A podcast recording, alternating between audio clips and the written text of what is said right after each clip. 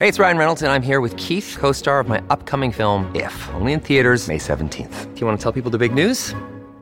All right, I'll do it. Sign up now and you'll get unlimited for $15 a month in six months of Paramount Plus Essential Plan on us. Mintmobile.com slash switch. Upfront payment of $45 equivalent to $15 per month. Unlimited over 40 gigabytes per month. Face lower speeds. Videos at 480p. Active Mint customers by 531.24 get six months of Paramount Plus Essential Plan. Auto renews after six months. Offer ends May 31st, 2024. Separate Paramount Plus registration required. Terms and conditions apply if rated PG. Politics without the soap opera. With unfiltered constitutional conservative truth. The Conservative Review with Daniel Horowitz. And welcome back, fellow American patriots and Minutemen standing at the ready to fight anew for those stars and stripes if they still exist. This is your host, Daniel Horowitz, back in the house today, Tuesday, September 14th, which is indeed the anniversary of the Star Spangled Banner. Banner, believe it or not, our national anthem was uh, written, composed by Francis Scott Key right here in Baltimore, where I reside today. Very different city today than it was back then. Um, but we no longer have the land of the free and the home of the brave. Uh, the flag is not still flying after the bombardment. Indeed, we are a fallen people, a fallen nation, a fallen culture. And we're on day five of the Fourth Reich speech delivered by the President of the United States. And still, you tell me, have you heard a sufficient response from any governors, any state legislators? We are going to have, hopefully, tomorrow, I'm going to put out a blueprint, one of my listicles, 10, 15, however many items I have in there, but a simple, short bullet points to do items for state legislatures and governors. Um, all I can do is try and keep yelling at the wind, hope, hoping that someone listens and all we need is one state to do something fully, and I think a couple more will fall from there, and we could forge some sort of land of the free and home of the brave again, at least within smaller confines of this great land. But we're going to have on today one of our doctors or a, a repeat guest to talk about the, the cowardice of the medical profession and what we're seeing, the terrible stories um, I do want to just, as a, as a service to you, it will change your life. There's this riveting story from a man named Scott Mantel. Okay, this is one of the ivermectin cases that the FLCCC got involved with, with a wife, Deborah Bucko, who was dying in the hospital in New York City. And uh, Ralph, the attorney we had on uh, a week ago, he uh, helped in the case. The wife was getting better with ivermectin, but they stopped using it, and then she died. Um, if you go to Rumble and you just type in R and B medical war crimes number eight, Scott Mantel, M A N T E L, it's a 50 minute inter- interview with Scott. Um, the first half, especially, it will change your life. It puts a human face on everything that is being done in the hospitals. That is how remdesivir is killing, how the things that work they're not using, and you know, what is so sad is you know that applies to several hundred thousand other people. That is what is so scary about it. And that's what I'm trying to work on with a patient bill of rights. Again, I'm just one man. All I can do is advocate, but I need you to help to push this in your state legislatures as well. Now, today we have a very special sponsor that is very apropos for uh, the doctor we're going to have on today, who is very into organic. Look, I used to make fun out of organic, I admit it.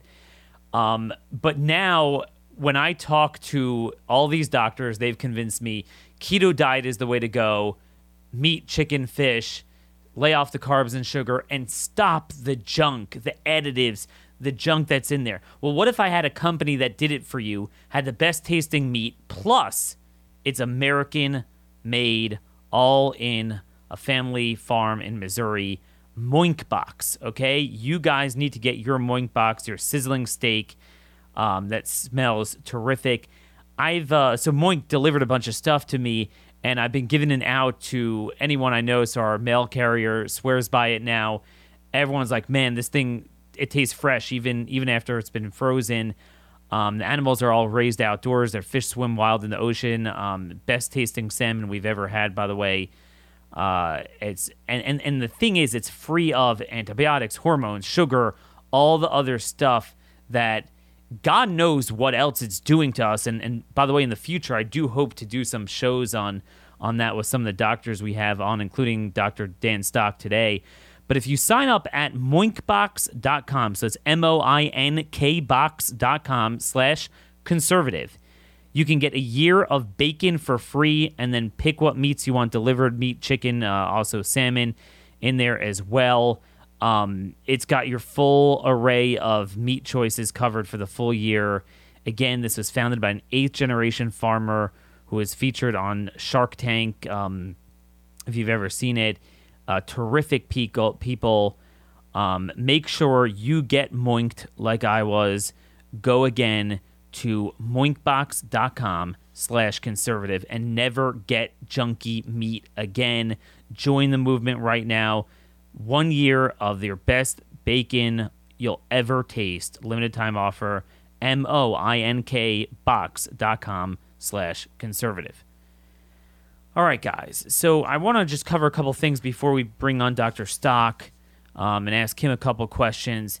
So one of the big news items I'm sure you saw yesterday – was a news story that came out from uh, CDC that it turns out, turns out, almost a half of all hospitalizations over most of the pandemic were bogus. As we suspected, I actually thought it would be like 25, 30%. It turns out that, according to the researchers, okay, 40 to 45% of the hospitalizations they examined were people that were basically their COVID diagnosis was incidental to their hospitalization, meaning they could have been going in for routine cancer treatment, psychiatric episodes, anything from trauma, car accidents to um, kidney stones, you name it, things that commonly bring in people to ER, especially during a time when it's spreading a lot. You go there, well, oops, you, you got it. That's a COVID patient. So then they have all of the isolation protocols. It drains the staff, it drains the resources, it, it, it just creates logistical problems. So our very own policy of treating and eh, of quarantine rather than focusing on treating the sick created more COVID cases and blew up the hospitals. Now, I don't want you guys to take the wrong lesson out of this. This was before the July wave when I believe July is the benchmark for this quasi macro antibody dependent disease enhancement, the leaky vaccine syndrome that we're seeing, the increased viral load.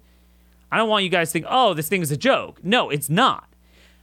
But a couple of points are in order. Number one, it's lies like this that got people to completely deny the existence of the virus. You know, there's enough people getting very sick from it. You don't need to exaggerate the already bad numbers. Why are we doing that? That's number 1. Okay? Um and number 2 number 2 what this demonstrates is yet again the absurdity of banning outpatient treatment. 90% of the people in the hospital, and I would argue, had we really put our effort into this and really fine tune this, it would be 99%, and I'll get to that in a minute, would never have been there. So you're not spreading it nosocomial, right? You're not spreading it to other people. Study found that 45% of their cases were mild or asymptomatic since January 21st. According to Shira Doron, this is an article from the Atlantic. Shira Doron is an infectious disease physician, hospital epidemiologist at Tufts Medical Center in Boston, one of the study's co authors. Um, the latter finding may be explained by the fact that unvaccinated patients in the vaccine era tend to be a younger cohort who are less vulnerable to COVID and may be more likely to have been infected in the past. Remember, they could these PCR p- uh, things could pick up infections from 90 days ago. So you get a young guy gets into a motorcycle accident, reckless guy, young guy, fentanyl overdose, drinking problem.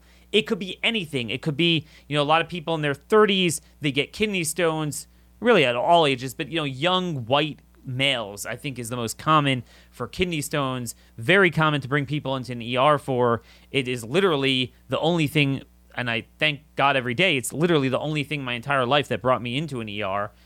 Um, you know, it, if you had the virus anytime in the last couple months, PCR test could potentially pick it up. Boom, that's a COVID hospitalization. But it's worse than that. There's another important point I want to bring out from this. They continue to lie and go on and say, oh, almost all the hospitalizations are unvaccinated. And we know it's a lie. We know in Israel, it's pretty much at parity with the proportion that are vaccinated. We know in the UK, it's well over a majority now. So we're about a month behind the UK. It's got to be, in many places, 40, 50%. We know that. And, and again, I quoted you from two counties in Maryland that already admitted over the last three months it was ranging from 30 to 40%, which means that certainly the week we stand in right now, if you would isolate this week with uh, more people um, getting into that uh, waning stage of the vaccine, it likely wore off even more. And those numbers are likely going to cross 50, 60%. This is what we're being lied to. But where this study comes is, in is as follows it's even worse than that. So, A, they're lying. B, you have all the people that are in the most vulnerable stage to get COVID going through the process first shot and up to 14 days after the second shot when they're immunosuppressed.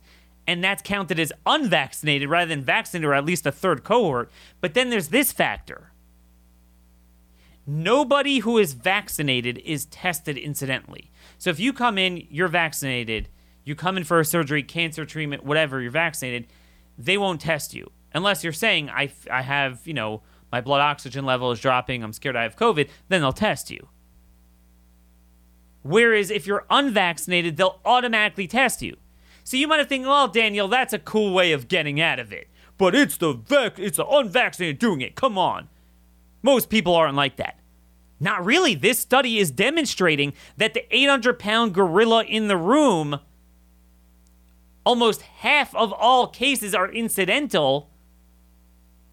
And one of the co authors note that it's likely more weighted to the unvaccinated, that is, the subclinical ones that are not flooding them for critical care because they'd be younger.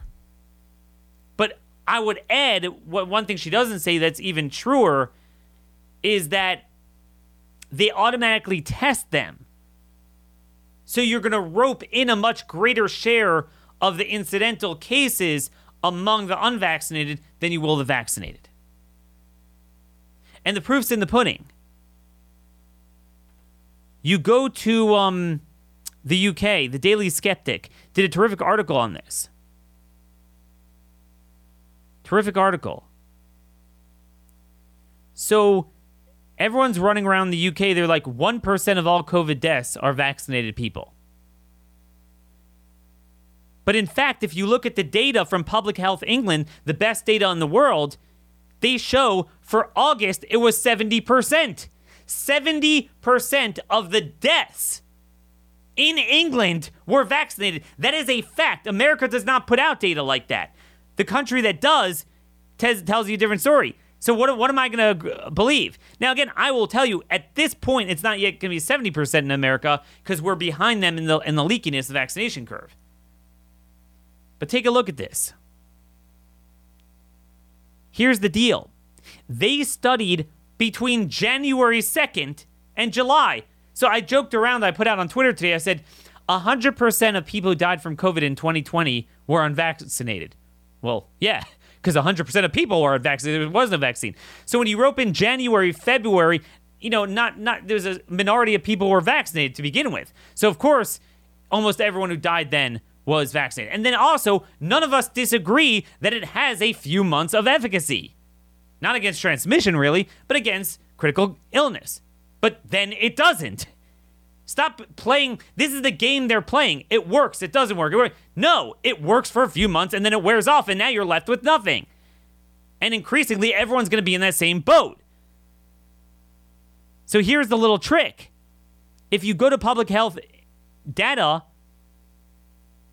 They publish a period from August 9th to September 5th. Okay? Guess what you'll find for there? During that period, there were 2,381 deaths, 1659 or 69.7%, so 70% were in the double vaccinated group. Okay? Double vaccinated group. Then if you add single vax, I don't have the numbers in front of me, but that would be even more.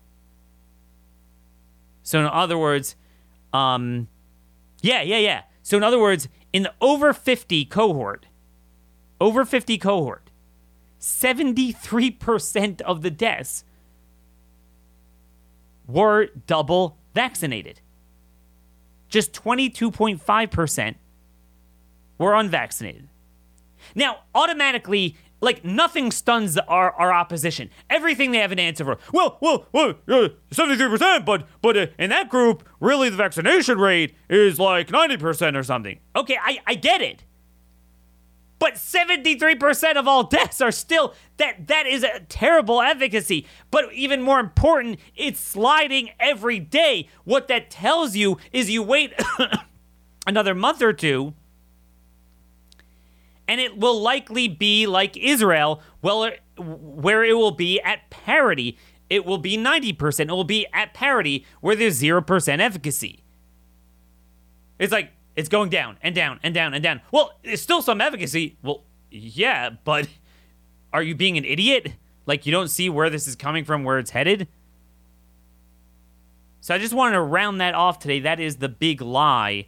Um, you know, what we talked about. Now, our second sponsor today, there is no excuse with all these companies becoming a bunch of Marxist communists, censors, to go with AT&T and Verizon and all these idiotic leftist wireless carriers. Patriot Mobile is the only Christian conservative uh, wireless provider in America that stands for our constitutional va- values they have the broadest nationwide coverage. They use the same towers as all the major carriers, so it's not like you have to worry about the service not being as good. In fact, their 100% US based customer service team is the highest rating quality among wireless carriers. You'll always talk to an American.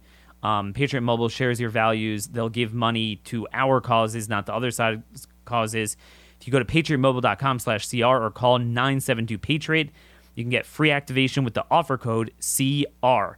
They also have special uh, discounts for veterans and first responders because um, they actually support the police. Again, patriotmobile.com slash CR, patriotmobile.com slash CR, or call 972 Patriot. Stop giving your money to those who hate us. Now, one other story I just wanted to go over in, in light of what we're talking about today. So, this is from my buddy uh, Chris Pandolfo, article at the Blaze. HHS is reviewing all doctors' order for monoclonal antibodies. So Chip Roy wrote a letter to the HHS secretary saying, "Hey, we, we know the monoclonal antibodies, you know, work and they're really great. Um, everyone's utilizing them." But unfortunately, numerous doctors and healthcare professionals who serve COVID 19 patients are reportedly being denied or limited orders for these treatments by HHS. And I've gotten a ton of emails myself about this. People having problems access them. Again, depending on where you are, who you are, sometimes it's, it's easy as pie. But a lot of places, like this should be standard. Um, so that's the issue here. HHS, acted to temporarily limit immediate orders and shipment of the antibody treatments only to administration sites with HHS Protect accounts and current utilization reporting. The agency also announced that it would review all orders by doctors for alignment with utilization. So what Chip's let, what Chip is worried about is saying, wait a minute, Biden claims to have put in his order to expand the monoclonals, but in fact, he's limiting them. Right? They want it only to certain people. And I'll bet you they'll probably want to do that to try to vet out who's vaccinated. And if you're not vaccinated, they'll probably deny you the treatment or something. That's my hypothesis. So they are actually impeding the monoclonals. Now, again, they can't go to war on it because it's approved by Big Pharma and whatever, and, and it was already approved before they had the vaccine. Had it come out now, my theory is they would have blocked it, even if it came from a, you know, Regeneron or whatever, they would have blocked it. But now they can't totally do that, so they're putting up hurdles, and they're certainly not advertising the heck out of it. So again, those of you who are skeptical about ivermectin, hydroxychloroquine, or anything else, just realize, ask yourself this question: Why are they not shouting the monoclonals from the rooftops? I cannot tell you how many people I have personally saved by informing them and helping them get the monoclonals, who were vaccinated, by the way, and it didn't work, the vaccine. So that's the story with that. But I want to get to our guest. So, one of our greatest hits from last month with all the doctors we had on was Dr. Dan Stock. A lot of you originally saw him in that viral video where he stood up in front of a school board and just laid out everything in it wasn't like a 30 minute speech. It was like 5 minutes somehow laid out all the points about everything we're doing that we shouldn't be doing and everything that we should be doing that's being censored and banned. And I was like, wow, it went viral. I said, I got to have him on. And we've been friends ever since then. Um, Dr. Dan has been practicing medicine for three decades. He's a leader in family medicine, functional medicine, primary care. So, this is really the type of guy that should be treating COVID, but very few of his colleagues are. He's the owner of Pure Health Functional Family Medicine in Fishers, Indiana. He also has a website with a lot of information on COVID and other um, just links to good healthcare products, which we'll talk about a little bit. PureHealthMed.com. We'll talk about that more. Um, Dr. Dan, thanks so much for coming back and joining us today. Thanks for having me on, Dan. All right, the Dan and Dan show here. So here's the deal.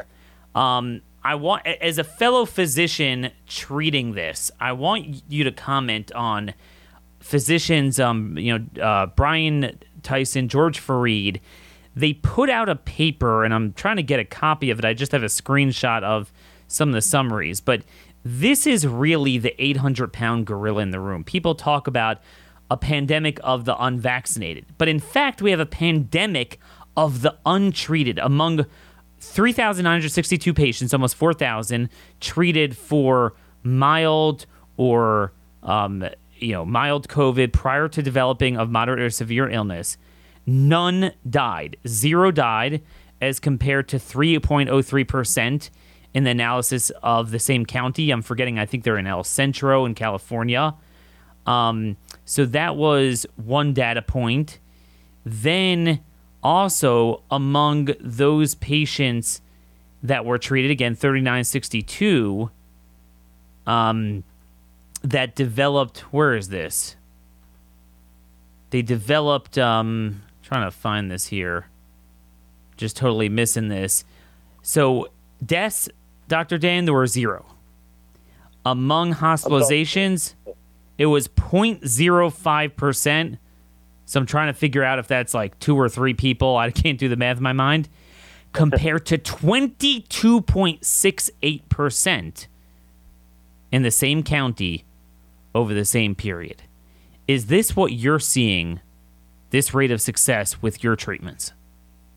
Well, you know, mine is a little bit of a skewed sample, Dan, because all of my patients come in with all of the things that prevent people from getting COVID 19 to begin with. Um, so when somebody comes into my practice, they already have zinc, selenium, iron, iodine, vitamin D taken care of. When they get COVID 19 because they're already in chronic inflammatory response syndrome or have ongoing biotoxin exposure or Lyme, I hit them with a little ivermectin and we're done. Um, so my experience is a little different what the other doctors are seeing, but I think the reason they're seeing things differently is because the, right now the treatment protocol for COVID 19 in the United States is okay, you're sick, go home and come. People at the FLCCC says, look, the, the whole way to win this thing is early treatment, and early treatment with things that are inexpensive, over the counter, Um, some of them prescription, but they all work best if they're started early on in the process. It doesn't help to send somebody home and say, come back when the second phase begins and you're starting to lose your lungs. Um, the, the, the truth is, when people talk about this vaccine versus nothing paradigm, they're missing the whole idea that, hey, you know, augmented natural immunity, which is either preventative or acute treatment, um, makes this disease turn around 100, 180 degrees. Uh, this isn't a highly lethal disease as long as you come in and we start treating you right away. Better would be prevention with the same things we treat you with, but there's no reason that we should be having all of these statistics come up because this disease is not hard to take care of if you'll just do something when they first get sick. No, exactly, and especially with the amount of resources, money we spent, and the and the warning we've had for 18 months, it would be the equivalent of everyone getting something. We always deal with pneumonia, quasi pneumonia, things that lead to pneumonia, but here it's a pandemic that could potentially rope in a lot more people into that at a quicker time. So imagine if we just said we're not treating pneumonia, right? That that would be the equivalent. So, Dr. Dan um, before I get into the why, which I really want to delve into the why doctors are, are scared and cowardly in treating it and what we need to do about that, um, just with the treatment, you mentioned something that I want to follow up with. Um, my concern was that, so the ivermectin thing, before what I call the Pfizer variant, it seemed like ivermectin was doing wonders. You would just need like small dose ivermectin, it would turn people around right away. But now we're finding you need to hit it multi drug, you know, early and if it's late, you know, later it doesn't work as well. You're still finding that the regular dose of ivermectin is kicking this?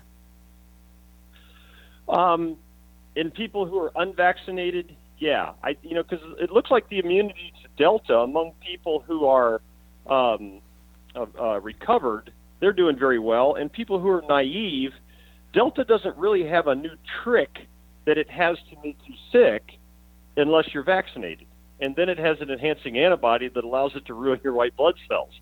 So Delta is not really a big. It's not a bigger challenge to the un, unvaccinated naive than Alpha was, at least in my experience.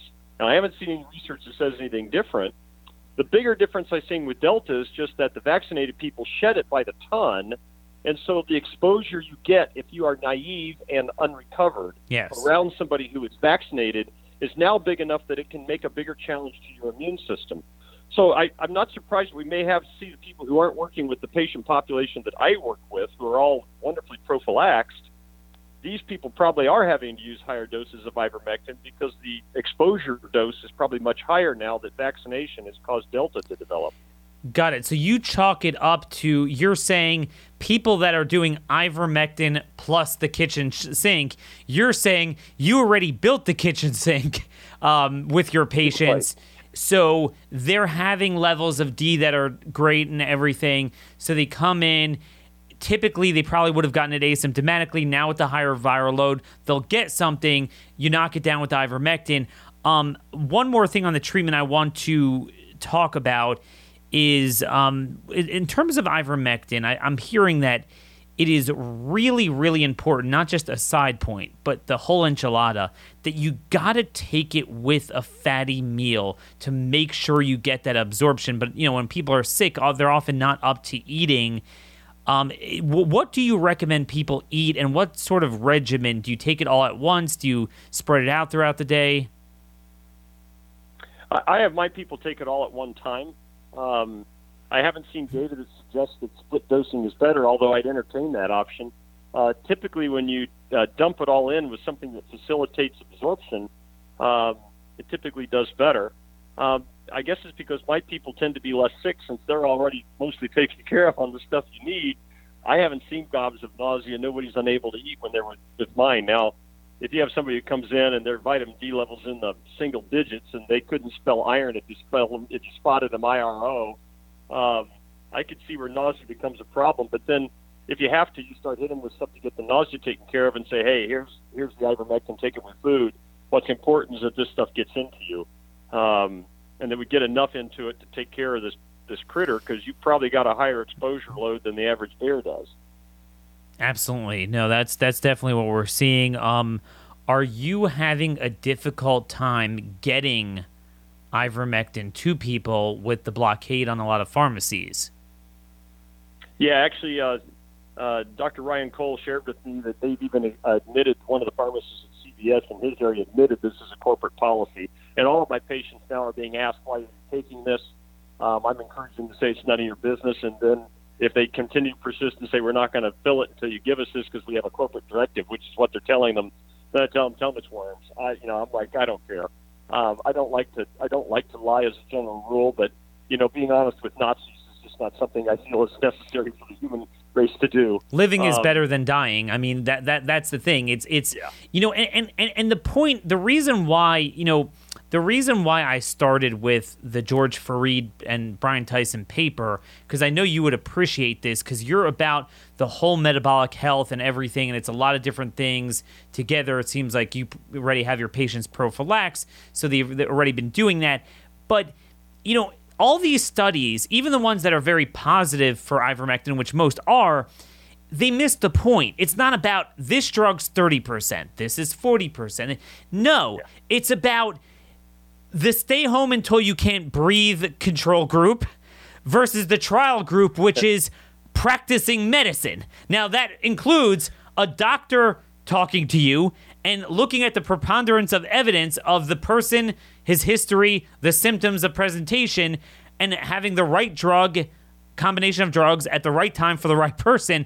Well, that's nearly their point is it's nearly 100% effective. Um, so Right. isn't that what you're seeing? Yes. As a matter of fact, um, Ryan Cole put it best when he compared what the healthcare system is doing right now. He calls it the Covigi experiment. Because I swear to God, we're just watching what happened in Tuskegee, where we're just going to set people out there and see what happens when we don't treat them. Um, and it's this idea that it's this or that drug is like, no, guys, look, if you came into my practice, and I've had people who join my practice say, hey, doc, I'm new patient, but I'm joining you today because I've got COVID 19 and I'm symptomatic. It's like, well, we're bombing you with vitamin D, we're bombing you with zinc, we're bombing you with ivermectin, um, we're bombing you with selenium. Um, you know, you, you're doing all of these things at, at one time. Frankly, I'd put fenofibrate and ivermectin into somebody at the same time if they look really bad at this. Um, the idea that it's this or that drug, it, it, this is a paradigm that is only a weak mind would insist on. Um, in medicine, we don't come after you you've got a a terrible blood pressure problem with saying, "Hey, look, you're, you're getting losartan, and if that doesn't get your blood pressure down, you're just going to walk around 180 over 100 the rest of your life." We would never do that. Um, but doctors are just un- they're not free to think, and so they don't think. So what? Okay, so this is really where I want to get with the meat and potatoes with you today because this is your expertise. You've been involved in um, what's known as accountable care organizations. Could you speak a little bit about ACOs, what they represent, how they're part of this linchpin of corporate control that is censoring and scaring doctors away from treating this? and among many other things, and how we essentially have the death panels that we thought only Europe had and we escaped, and what state legislators and governors could do about that. Sure. And, and so people know kind of where my experience is on this. Um, I was elected by the physicians of my local health network uh, to the physician board at the time when these accountable care organizations were coming out. And so that the listeners know what an ACO is, uh, it was around 15 years ago. that someone in the federal government got this bright idea that what would be really great for efficient health care is if all the providers of healthcare joined together into one organization that could share data. Um, and the way they they enforced this was they said, "Hey, look, um, we're going to cut the reimbursement of everybody who stays independent, and increase the reimbursement of everybody who goes together and forms an ACO." So this usually ended up with a hospital system who was hiring the doctors, the nurses, the physical therapists, the nurse practitioners, the transportation aides, um, and then to get your extra percent reimbursement, you had to join into an electronic medical record system that would report aggregate data uh, to the Center for Medicare and Medicaid Policy. Um, so now all of a sudden you had an organization that was funneling all this data into the federal government. But the other thing that went along with this, in most states, it's legal, and what the hospital systems rapidly did, supposedly to protect their investment in these providers, was they made very restrictive non-contact, non-compete uh, clauses, which meant that if they ever fired the doctor for any reason, The doctor had to move sometimes as much as 50 miles away to practice. Um, he couldn't come back for a year or two years. He could not contact any of his patients or take his charts with him when he left. Well, the problem is that the doctor's capital is the faith in his patient that his patients have in his care and their access to him. And so effectively, uh, the, the uh, ACO could now threaten the doctor to bankrupt him. We'll take away all of your capital. You'll have to start a new practice off, which is very, very expensive.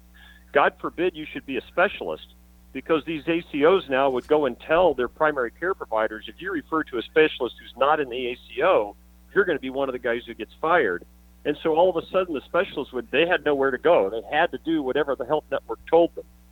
And with this coercion in place, then the federal government told the ACOs, you're only getting this extra reimbursement if you follow our guidelines. Um, and so all of a sudden, hmm. doctors were not free to think. They had financial guns to put to their head. Um, and this has been going on for over a decade now. So that doctors have been indoctrinated into the with the financial fear that I'll bankrupt you and your family. Choose between what the government wants and what your patient wants. And if we catch you giving advice we don't want given, or if you're not giving advice we do want given, then you will pay the price of this financial difficulty. Now, to make that even worse, these ACOs also got control of the doctor's continuing medical education budgets. So they would actually give them money, but they'd say you can only spend it on these courses. And those courses all had to maintain your board certification, uh, with boards being actually just another way to centralize power away from the individual doctor.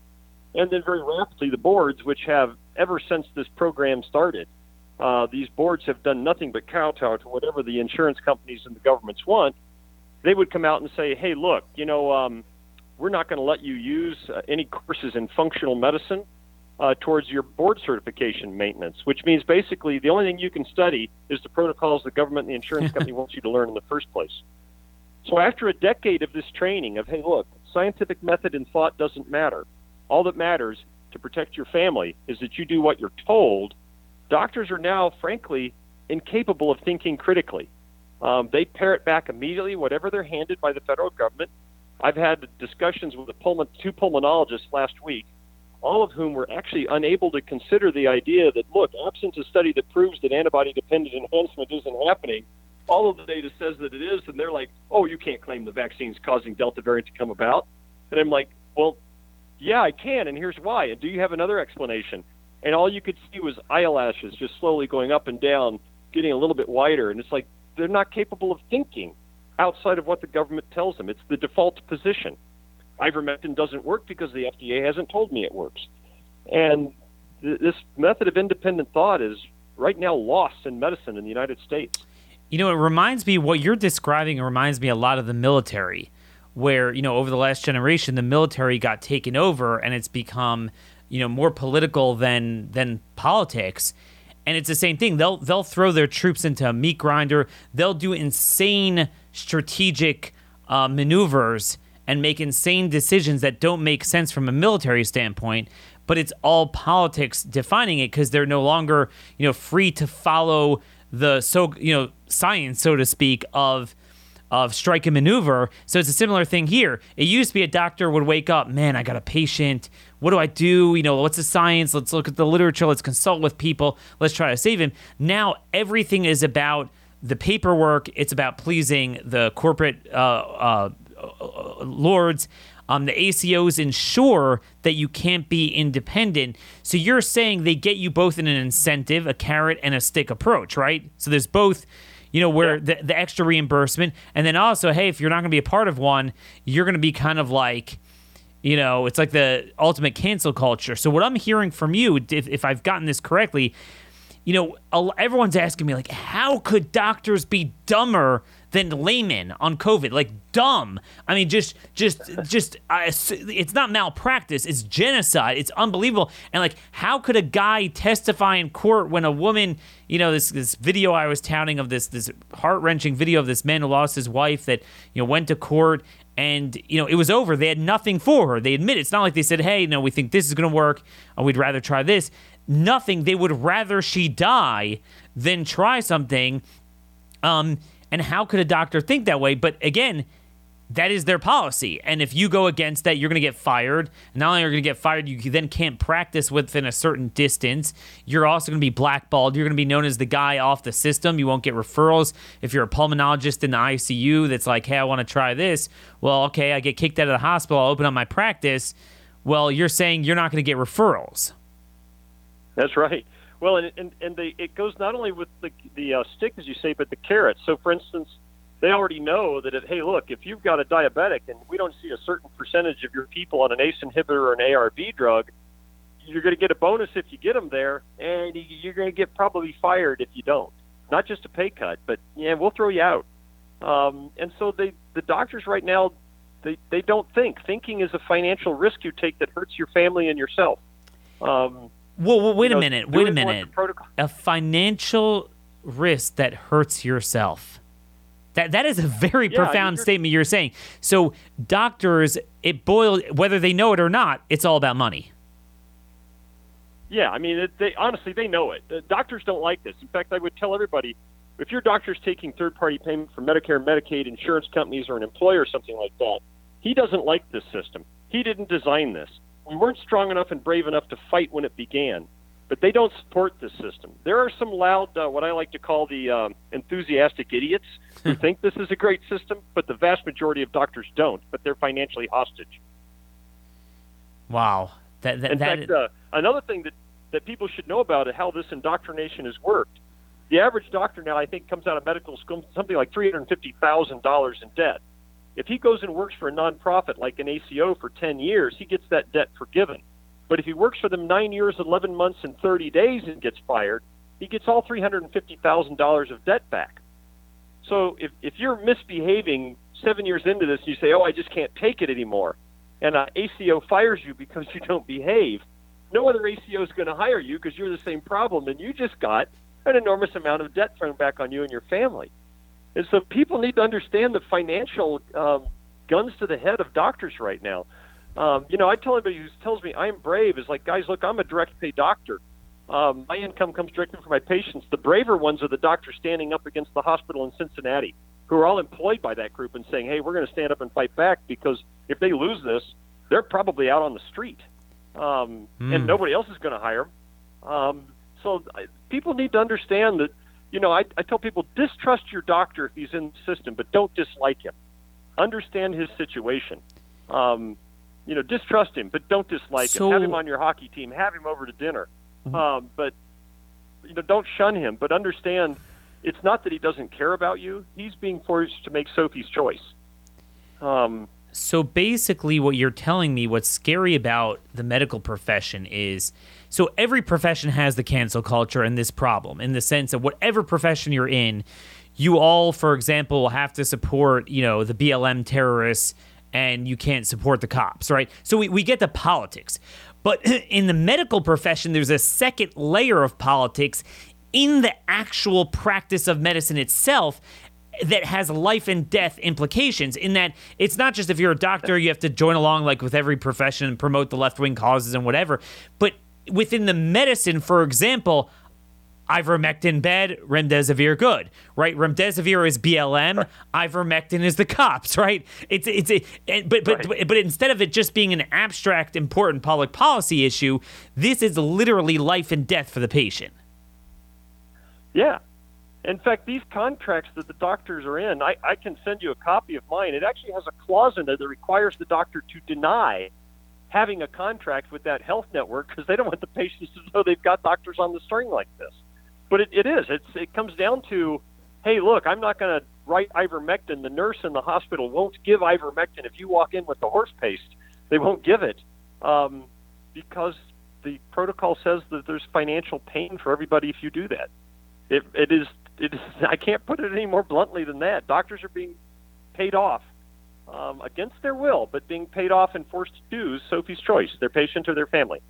So we've we've seen this blatantly with COVID. Okay, I mean it's obviously it's a pandemic, so it's broken out where we see hundreds of thousands of people dying, getting very sick because of this decision. But in reality, what you're describing is something that was put into place uh, again, really over the last 50 years, as the medical system became so convoluted with the third party, fourth party payer, the middlemen, the parasites, um, the the quasi government corporate you know partnership, uh, but and then was obviously consummated, cemented with Obamacare, and really accelerated the trend away from independent practice.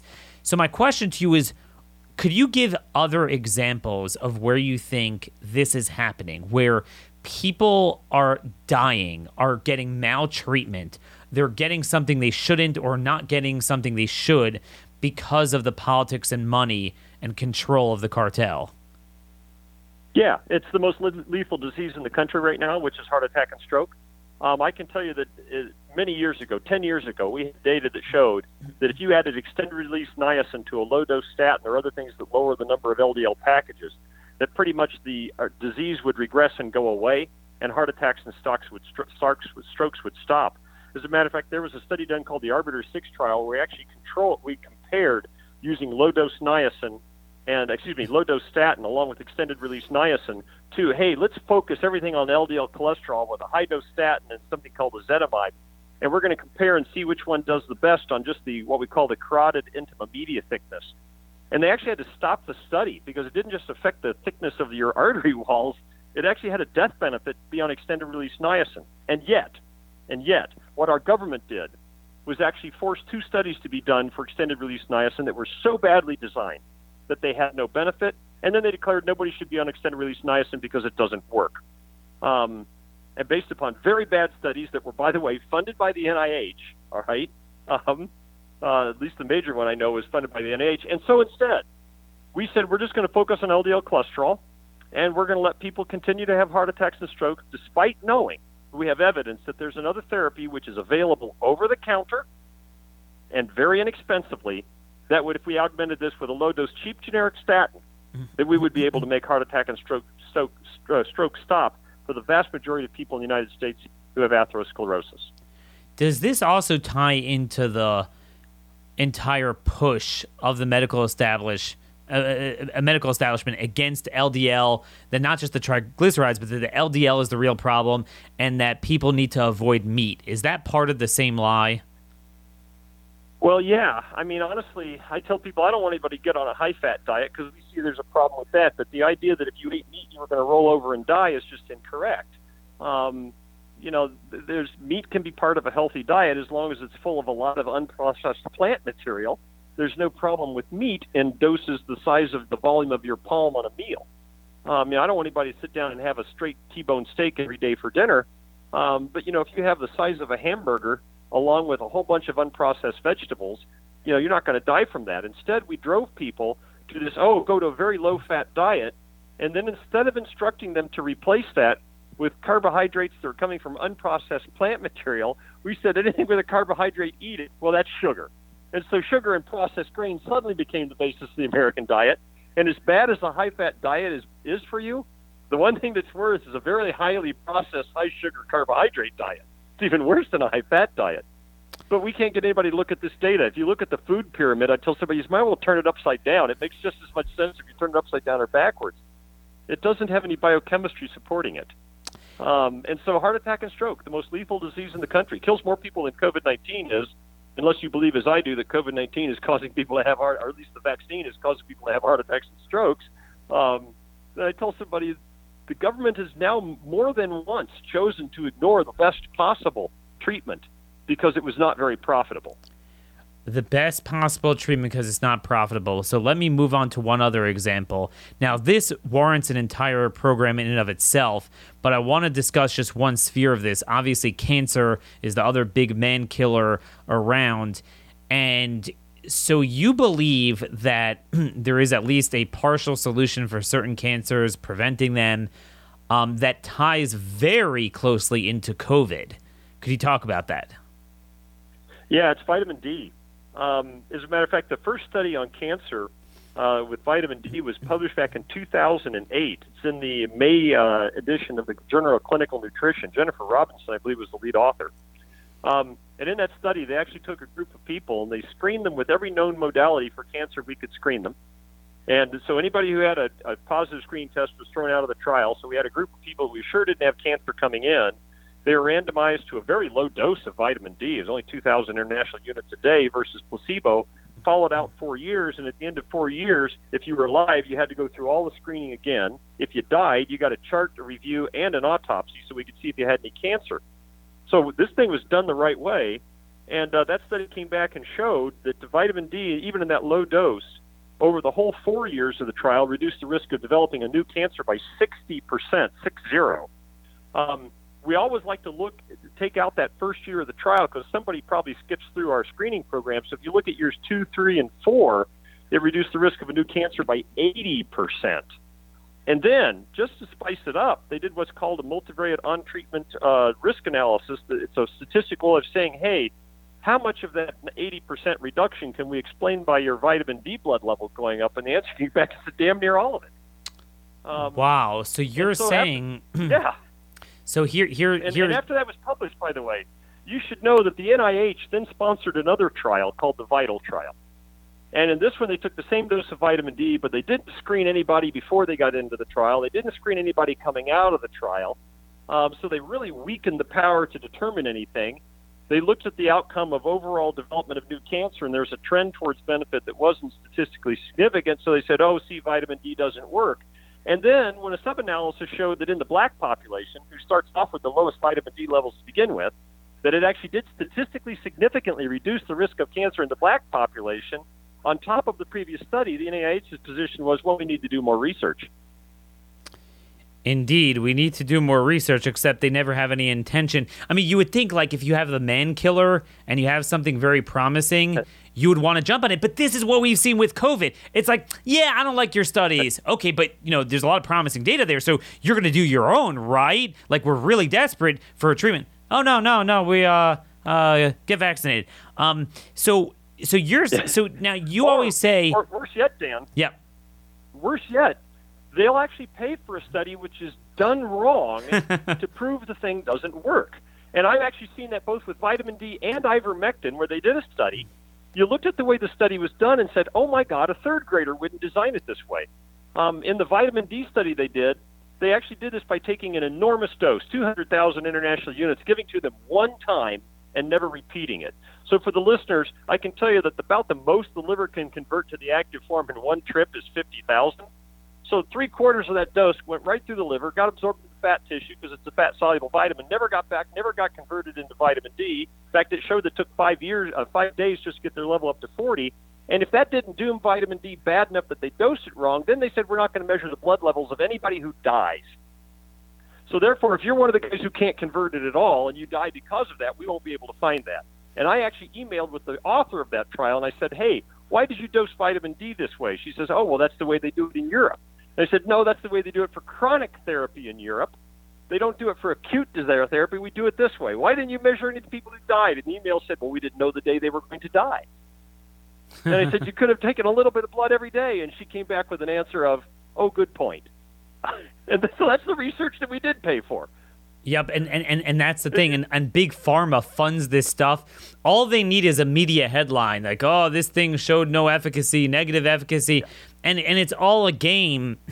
It's a shell game. But your point with cancer and tying back to COVID is that as good as vitamin D is, and as much as they're censoring that, as much as they're, um, you know, really, really lowballing what people should take, um, by a factor of like, you know, 80, 90% in some cases. But the bigger scandal is D2 or hydrox 25 hydroxy, what we call calcifediol, which is the active D that's able to bypass the liver and almost instantaneously get someone's levels up. Um, you know, that would help cancer patients, but that would also help COVID patients. Could you describe what the COVID pandemic would look like? if we had the ability. Well, you, yeah, yeah, we because we, we, have a trial.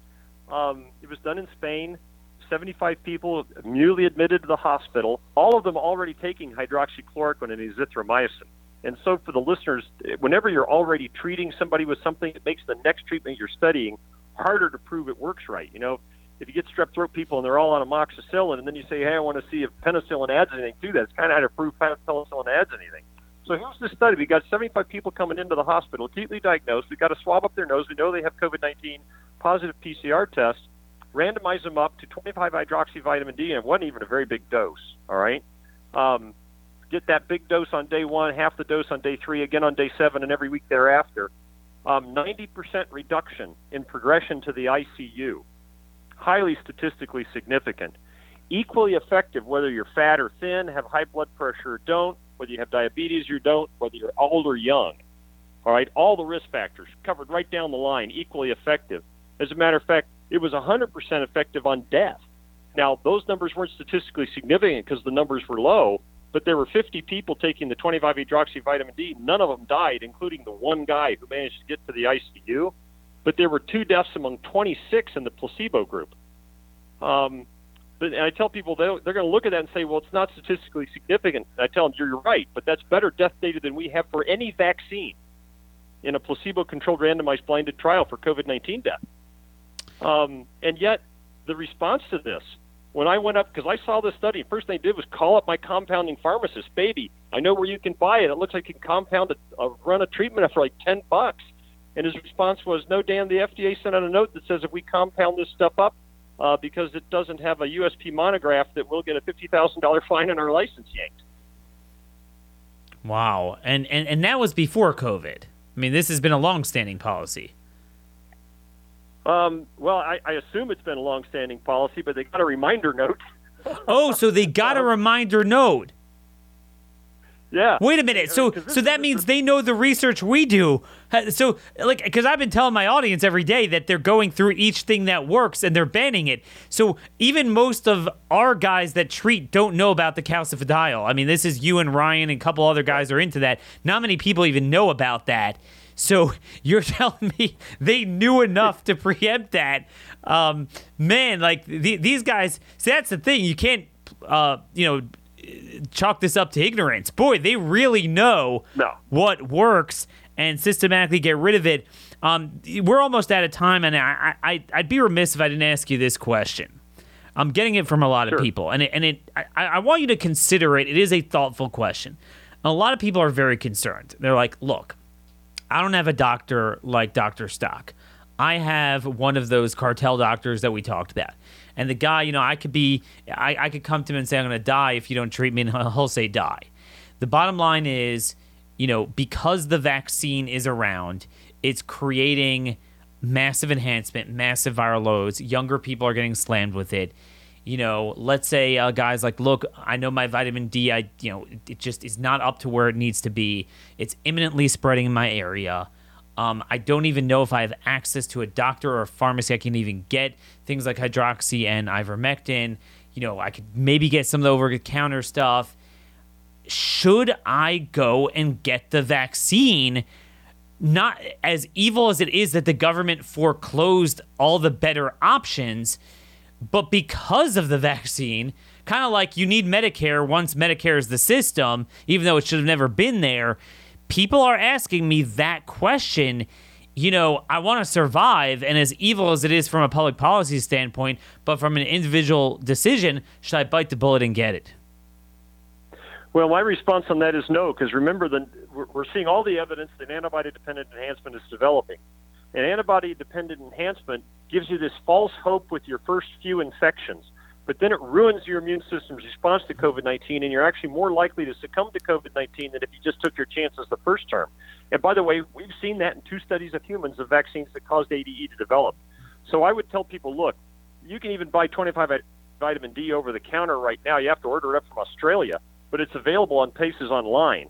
Um, zinc's pretty hard to take off the market. You know, I tell people, you know, look, I, if you came down to it and said, hey, which is my better choice? uh, do the vaccine or go lay out in the sunshine and try and get as much vitamin D as I can get get up. I got to tell you guys, with the data that we're seeing develop so rapidly, indicating that ADE is coming out from this vaccine, all I can tell you is, look, in the long run, you're more likely probably to be dead with the vaccine than if you just take your chances, even without vitamin D and all of that. But in the meantime, go get vitamin D. Load yourself up. I can tell you the way we load a person in medicine We'll give them 50,000 international units a day for three straight days, and then we'll give them 5,000, 10,000 a day after that if we need to keep their level up in the uh, greater than 55. Most people, it's going to be 5 to 7,000, keeps them above 55. Um, zinc you can take on your own right now. you'd be you'd be better off trying to get yourself taken care of that way, hoping that we're actually going to tear this federal government down and rebuild it in a way so it actually treats us instead of the lobbyists. Um, than you are to try and get through this vaccine because this vaccine's looking like nine months into it. It's actually to make people's immune systems work worse than if they just rolled the bones. Wow, that is that is certainly a, a, a, bold prediction, but it is based on the data. I mean, we are seeing it get worse and worse and worse. And what science tells us uh, from Marek's disease vaccine that the more that happens, the more it will enhance it, and uh, eventually the the piper is going to come due with the vaccinated as well. We are about out of time. Uh, but where again could people find out more about the products you have, your service? Um, I do have listeners from Indiana, obviously, want to find out about you. Um, could wh- where where could they go? Um, so I have a page on my website at purehealthmed.com called COVID-19 information, which I update periodically as more information comes in. I have a few more studies that have just come in recently. Uh, for ones that are misleading, I actually put an annotated page on there so that they can understand how to get through the BS of how the study was cooked up to make it look, you know, like it's bad when it's good. Um, and that's where I encourage them to go to get their data that kind of can tell them. It's got everything on there from masking and social distancing, the viral avoidance measures, to vitamin D, uh, compendium of ivermectin, and on there you can get the data to fight back with. And this is the most important thing I tell people because you're not going to be able to trust the doctors in your in the uh, consortium right now. Um, they're nice people, but they have a terrible conflict of interest forced upon them against their will. Um, you know, trust yourself and read the data and and and make yourself get healthy the best you can right now in the face of COVID nineteen. Sage advice as always, Dr. Dan. Thanks for what you're doing. Thanks for fighting and speaking out when so few are. And you're going to have to be a part of this solution, this parallel healthcare system, because without healthcare freedom, as we could well see, we do not have any freedom. And it could literally affect your life itself. That's that's the problem. It's not like another, another industry that's taken over. Uh, there's nowhere to go. I mean, if they have a monopoly on health and wellness, so we got to utilize the tools we still have access to as well. Uh, again, good luck in that endeavor. We hope to have you back. And folks, we are just about out of time. Send me your comments, questions, and concerns that you have for Dr. Stock, and we'll send you back an answer. You can email me, dhorowitz at blazemedia.com. Till tomorrow, God bless you all, and thank you for listening.